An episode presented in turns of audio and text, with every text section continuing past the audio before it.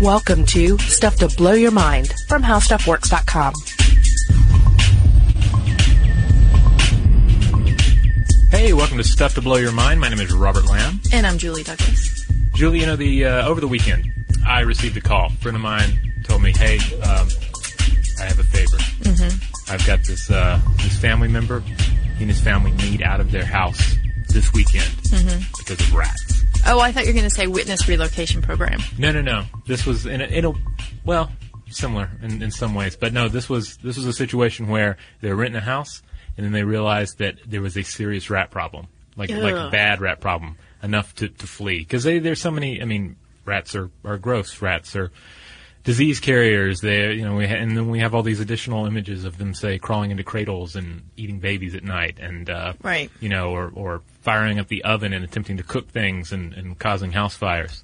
Uh, these are common fears. Yeah, or lassoing you with their long, long tails. Yes, that's long, my long fear. tails. Yeah.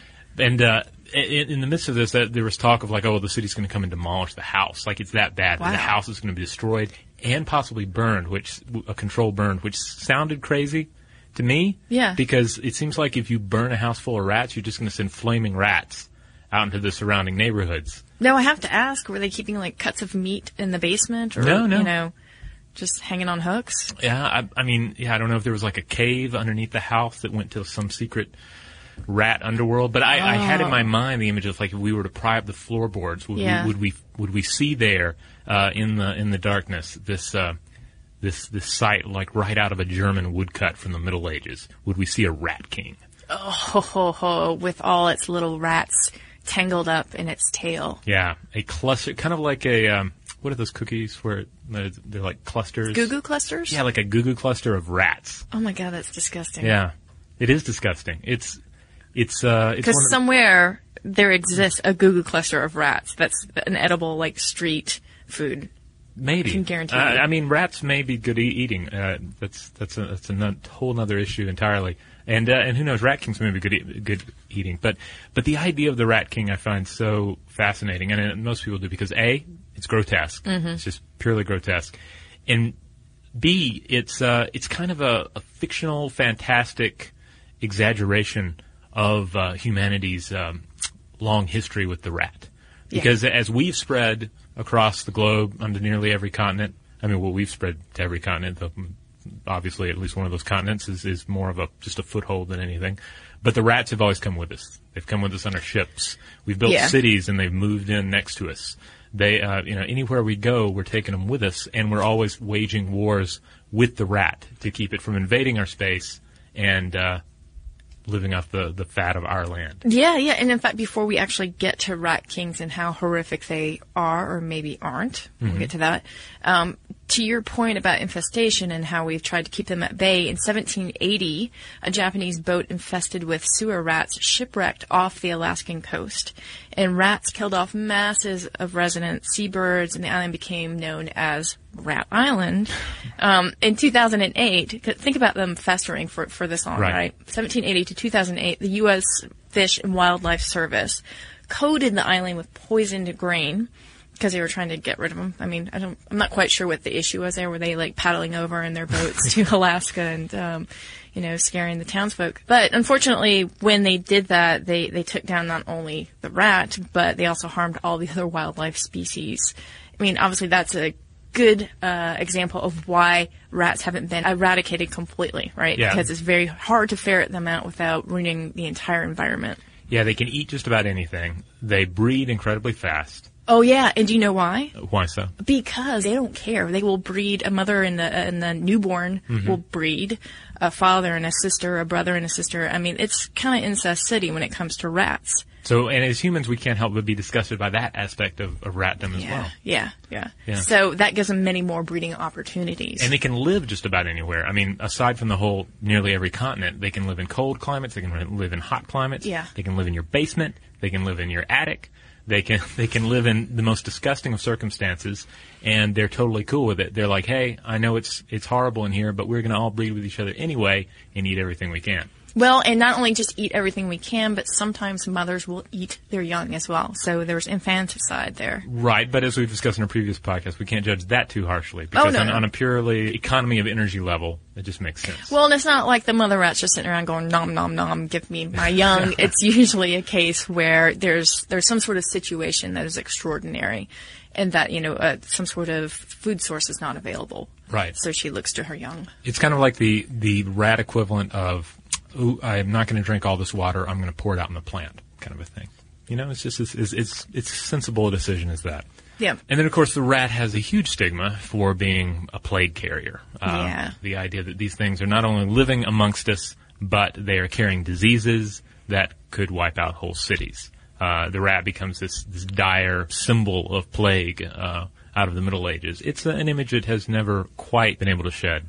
Well, and people would look to the rat to try to ascertain, you know, what the disease was doing. Because if a large population of rats were dying out, that was usually a precursor to a plague coming rolling down the street, right? Right. Um, but it turns out that the rats were actually in concert, if you can say that, with fleas. Yes. Uh, it was really the fleas that were carrying this and um, reinfecting the rats, which would then bring the plague to the Yeah, the rat was really just a middleman in this whole plague business. Yeah, yeah, it was. Really, yeah, you're right. Fleas, fleas kind of got away scot free here uh, with the uh, with the old infant, infesting of uh, people's houses and streets and all that good stuff. But you can imagine this medieval German townsman looking into this, uh, looking under the floorboards, prying them out open.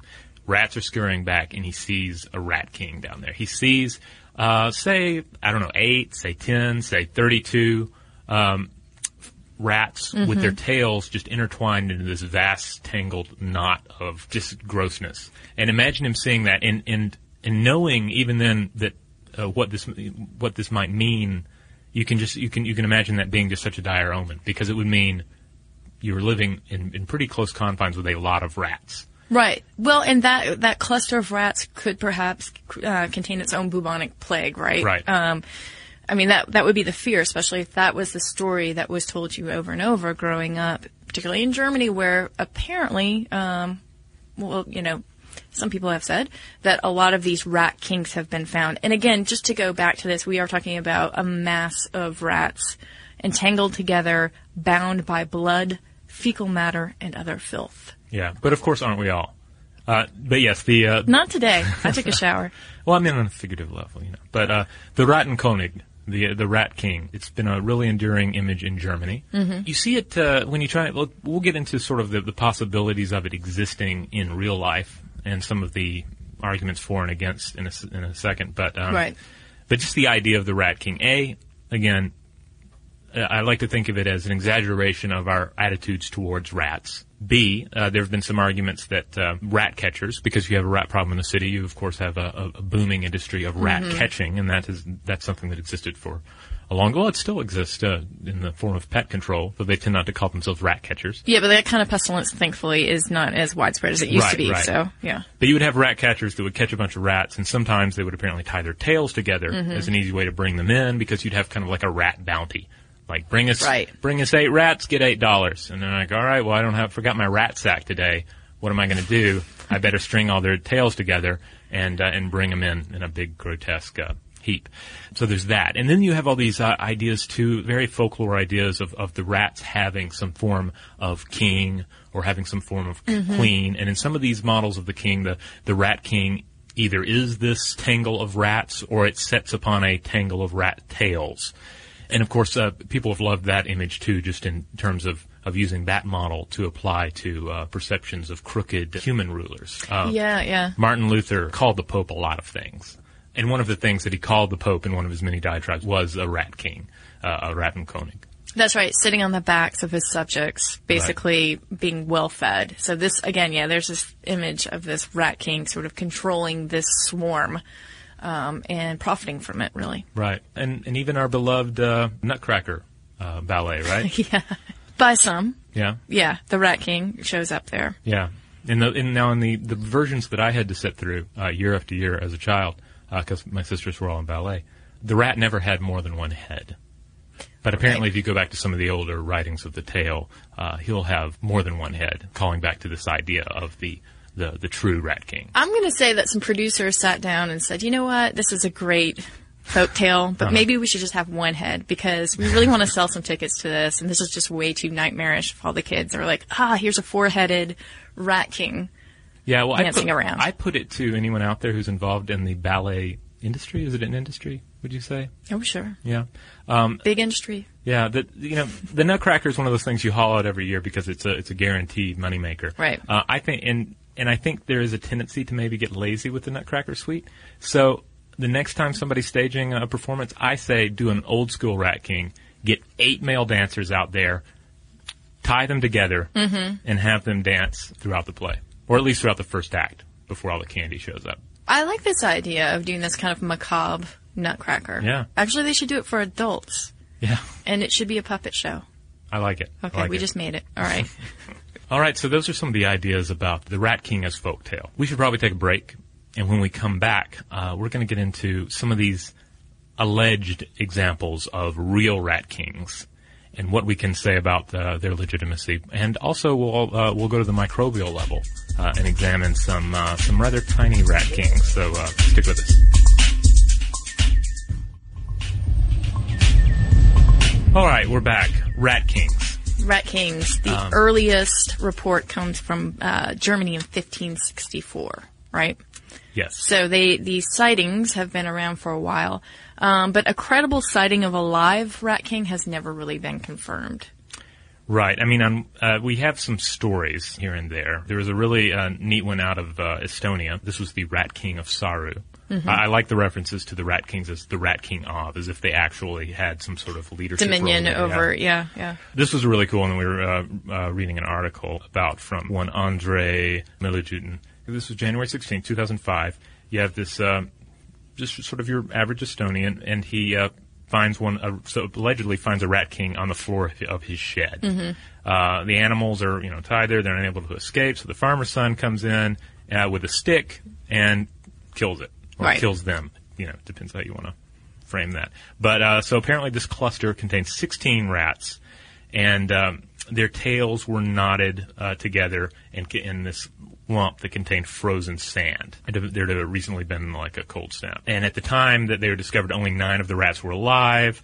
Uh, three of the rats ended up falling off. The interesting thing about this story is that the guy didn't immediately call the newspaper.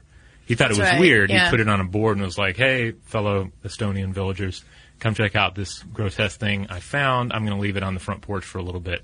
Come by and gawk at it." And people came and gawked at it. But then the zoologist found out about it, right? Wasn't it like a cousin or something? Was a, Yeah. a reporter Yeah, found yeah. out about it and hooked up a zoologist. Yeah. So the next thing you know, the zoologist uh, come uh, from the museum uh, at the University of Tartu, and uh, this is the this is a natural history zoological museum, and uh, they come and collect it, preserve it now in alcohol, and uh, you can still apparently go and see this rat king.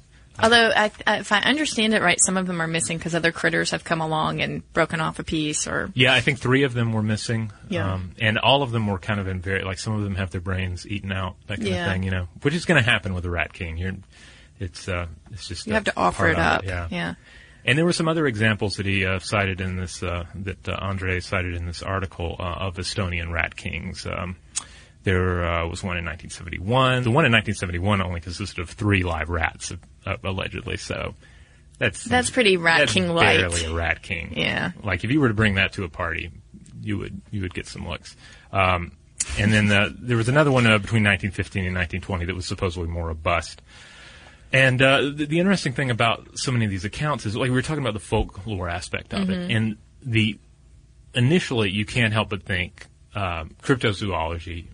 Uh, you can't help but call BS on this, Right. Because it it's so it's so fantastic and so tied in with myths and, and again our exaggerations of our fears. It is essentially a, a monster of fantasy, uh, or so it seems. But then you- look at these accounts and the, the guys who are really into studying rat kings, and granted there are not that many people who are into um, empirically studying rat kings. They tend to make some arguments for how this could actually happen. Yeah, you can tell that they're really wishing that this were they could say definitively rat kings exist. Yeah. Right? There's there's some sort of hope there in trying to explain it.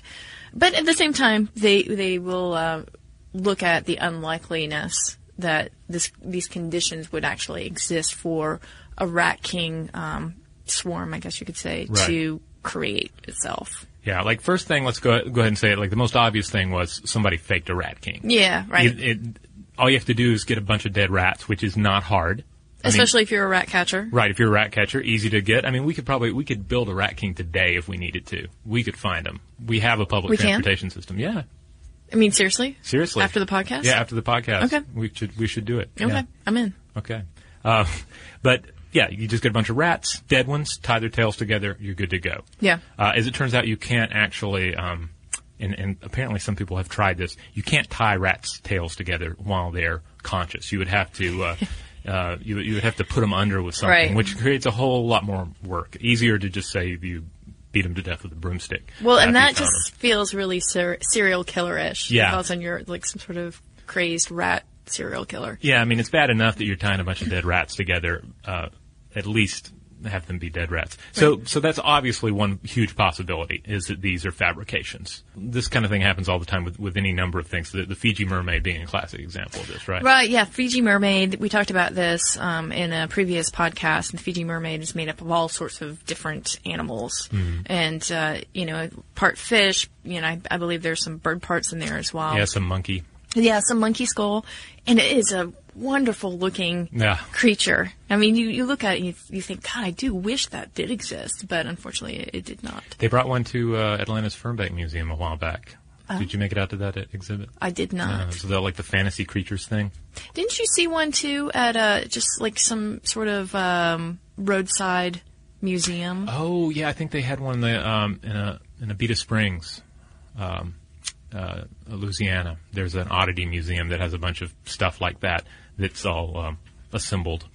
Yeah, yeah. I remember getting the iPhone picture, and I was Um, Yeah, like, yeah, "Oh, yeah, yeah. was yeah like, they de- yeah they did. They definitely had uh, a Fiji mermaid. They also had all sorts of weird crocodile fish contraptions that the owner had found. Yeah. um, uh, the Mystery House, the Abita Springs, the Abita Springs Mystery House. Okay, so moving along from the the possibility that these are fake, what are s- some of the the reasons this could actually happen? Right. You're right. Okay, so fear is Fear. one reason that's brought up, or they say, you know, if if uh, if you were happen if you happen to come upon these swarm of rats Hmm. and they were essentially just sort of cornered, Mm-hmm. that they might, in fear, all begin to run the other way and tangle up in each other, which seems kind of suspicious, right? Right. Yeah, especially since a lot of these are found supposedly in burrows, places where they're going to feel safe anyway. So, like, why, why are they? Why would they be panicking? Mm-hmm. Exactly, Just, exactly. Because when people found them, right, there there was plenty of room where they were. It wasn't like they were just cornered. And uh, and again, there has never been an, a, a- an account of a live rat king. So nobody's actually been able to, to substantiate it and say, oh yeah, I found it right here. I've got some some video. Let's throw it up on YouTube. Right. Another possibility, and this was one I ran across from the uh, Natural History Museum in Altenburg, Germany, which actually has a mummified specimen of 32 entangled rats on display uh, that is supposedly dates back to 1828. The argument they were going with is that uh, rat pups are still very naked and their and, and their tails, but their tails are very mobile, and so their tails are whipping around, and they end up getting entangled that way, and then they can't leave, and they starve. Again, uh, that's kind of suspect too, uh, whether whether that would actually happen or not. Right, and then there's the frozen. Uh, this idea that, that they could be sitting there in, in a very cold environment, huddling together, and somehow In their own becoming filth, that's in their own filth. That's Yeah. right. So we've got all sorts of mucus and blood and, and Yeah. feces. and and just nesting materials there too. you Yeah. know. anyone who's ever seen a rat nest, we talk about that's a piece of our, uh, our language. The idea of a rat's nest. It's just this random stuff. So there's all Right. sorts of things in there that could conceivably uh, form this goo goo cluster of rats' tails. Right. And and then suddenly there's a cold snap, right? Right, but the, I mean, that cold snap would have to be like a freeze dried cold snap, right? Yeah. Um, not something that usually happens gradually. Uh, you know, so th- again, it doesn't really hold water. It doesn't really make sense that they would just be flash frozen. Which I think brings us to the conclusion, and most people, that this this is an animal of cryptozoology, really and truly. Yeah, it's really hard not to side with that. I mean, the the article we were reading, the guy made a really impassioned argument for this Estonian case because he was like, this guy had no motive, he had no profit, he um, he didn't attempt it to like it was falling apart out of the the tangles, like he wasn't trying to to tighten everything back up and retie the rat king. He also didn't know about rat kings at all, folklore and, and otherwise. Yeah, but he wouldn't be the first. Like you know, it's an awesome idea. Sometimes people You know, we've all had that moment where we're like, dude, I just had this awesome idea. What if, what if I tied a bunch of dead rats together? Yeah. And then people are like, oh, you mean a rat king? And you're like, oh, that's already a thing? And they're like, yeah, it's kind of been a thing for centuries. He's like, oh man. Yeah. Well, what was what was I to do on a slow day on the farm? So yeah, we tend we tend to have to side with the with the whole cryptozoological angle. I mean, granted, if rat kings do exist, it's it's a rare rare thing, mm-hmm. And most of the time we're not going to find it because these things are going to die, right? Because they can't they can't really um, hunt or or forage for food in that condition, and they would rot uh, or be eaten by their fellow rats or by other organisms. But still, from a science angle, we have to side with uh, with the idea that this is probably uh, bunk. But you, sir, you ferreted out the real Ramona, the real Rat King. That's right. I, I refuse to take no for an answer, even from, from well, even from science. Uh, when it comes to something as interesting as the Rat King, I was like, I, I was thinking, surely there's something that is uh, equatable to this, right? And sure enough, um, we do encounter something, a rat king-like effect with trematodes. Uh, mm-hmm. Uh, these are small parasitic flatworms that use vertebrates as uh, their definite host and mollusks as their intermediate host. All right, we're talking about mollusks and birds, right? So um, ducks. So yeah, they, they go through several. These parasites go through several different phases, uh, several different forms, and the uh, the form that goes through um, typically like you know like a bird or a duck, is uh, a cercaria. Okay, and these are larval forms. Um, and uh, they have different ways of entering a species. Mm-hmm. Um, some uh, use their little tails to swim, for lack of a better uh, phrase, up into the duck. Mm-hmm. And then others have actually uh, evolved to have elongated tails so they can look like a prey. It's like kind of a fishing lure effect. You know, mm-hmm. imagine one of those lures with the long, wriggly tails. The, the bird sees it, it eats it, and oops, you just ate a parasite. Uh, it needs you to advance out of this form. Mm-hmm. Well, there are uh, some of these um, cercaria that have these long tails. Uh, and they will actually intertwine uh, with each other and form not not something that not only looks kind of like a rat king, but um, biologists actually uh, call call it a uh, Rattenkönig uh, cercaria. Mm-hmm. And, and it's interesting why they do this. The primary reason being it's the same reason that the uh, that some of the cercaria have the extra long tails to attract the bird and make it think that it's uh, it's something good to eat. Mm-hmm. So if one is trying to pull this out and trying to get a lot of attention, better that a bunch of them cluster together, right? Right. Intertwine those little tails. And, and then they also use it for increased mobility, which is uh, rather interesting. That's right. They, they also can conserve some of their energy if they all work together. Right. And I really like this idea of this Trojan horse sort of situation, you know, where it's like, oh, come here, ducky. Um, I have a, I have a delicious surprise for you, uh, and then unleashing all of these parasites upon the duck. Yeah, it, this occurs across five different trematode superfamilies, and um, the members of this um, of this uh, this rat king, um, they, again, they rotate in the same di- direction, generating a current that moves a batch of up to 700 cercaria efficiently. So there you have 700. it. 700 strong. This particular um, trematode rat king. So I, I, just find that that fascinating. Um, their their little yoked tails. I know. I'm telling you, it's it's it's kind of frightening to think that parasites are just so clever. Yeah. At uh, you know that they could cloak themselves and be like, yeah, look, I am delicious. Yeah. And of course, I can't help but then apply that model to rats and say, like, well, all right, well, was there any reason that rats could conceivably evolve any kind of similar uh, function? If not now, then eventually. Uh, but but I, I, don't think it really makes sense because a they're not parasites. B, uh, there's no increased mobility or energy uh, conservation in forming one of these clusters. Right. Because it seems like it's just a, a chaotic affair if, if uh, rats were to form into a rat king.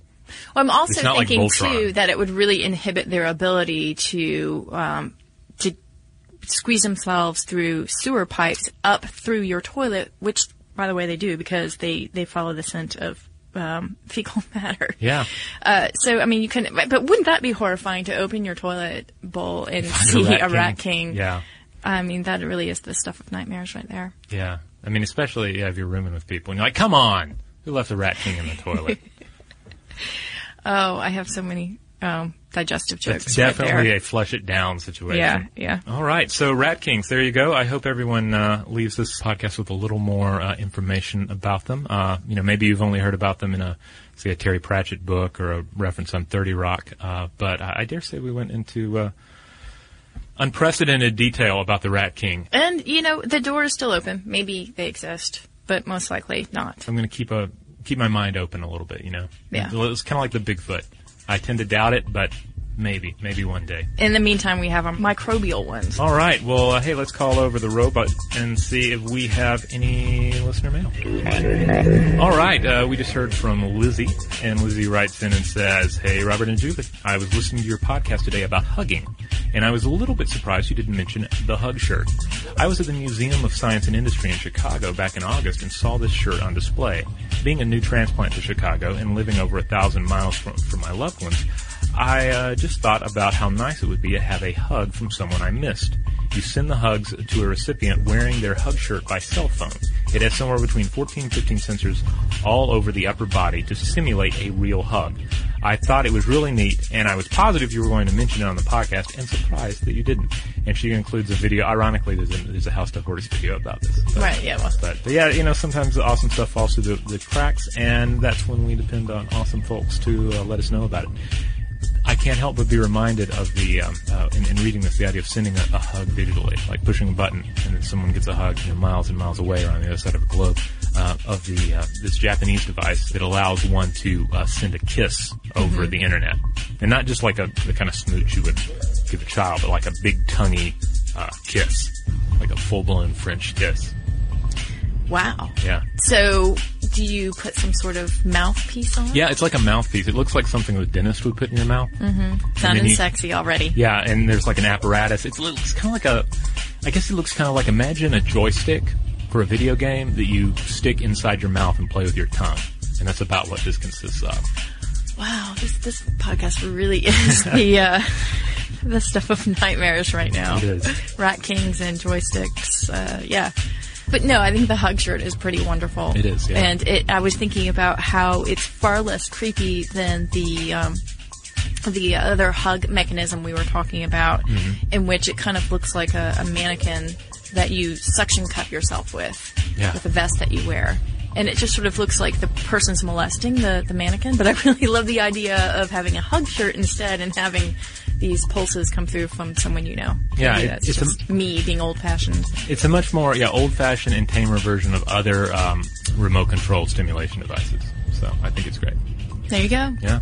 That's that's love in the future right there. Exactly. So, hey, if you have anything you would like to share about love in the future, about hugs, awkward or technological in nature, or about the mighty Rat King, Rat Kings that you've known, Rat Kings that you've loved, Rat Kings that you've found under your floorboards and burned out of fear, uh, let us know. You can find us on Facebook and Twitter. We are Blow the Mind on both of those. And you can send us an email at blowthemind at discovery.com.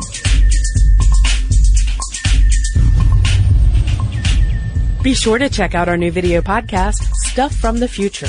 Join How Stuff Works staff as we explore the most promising and perplexing possibilities of tomorrow.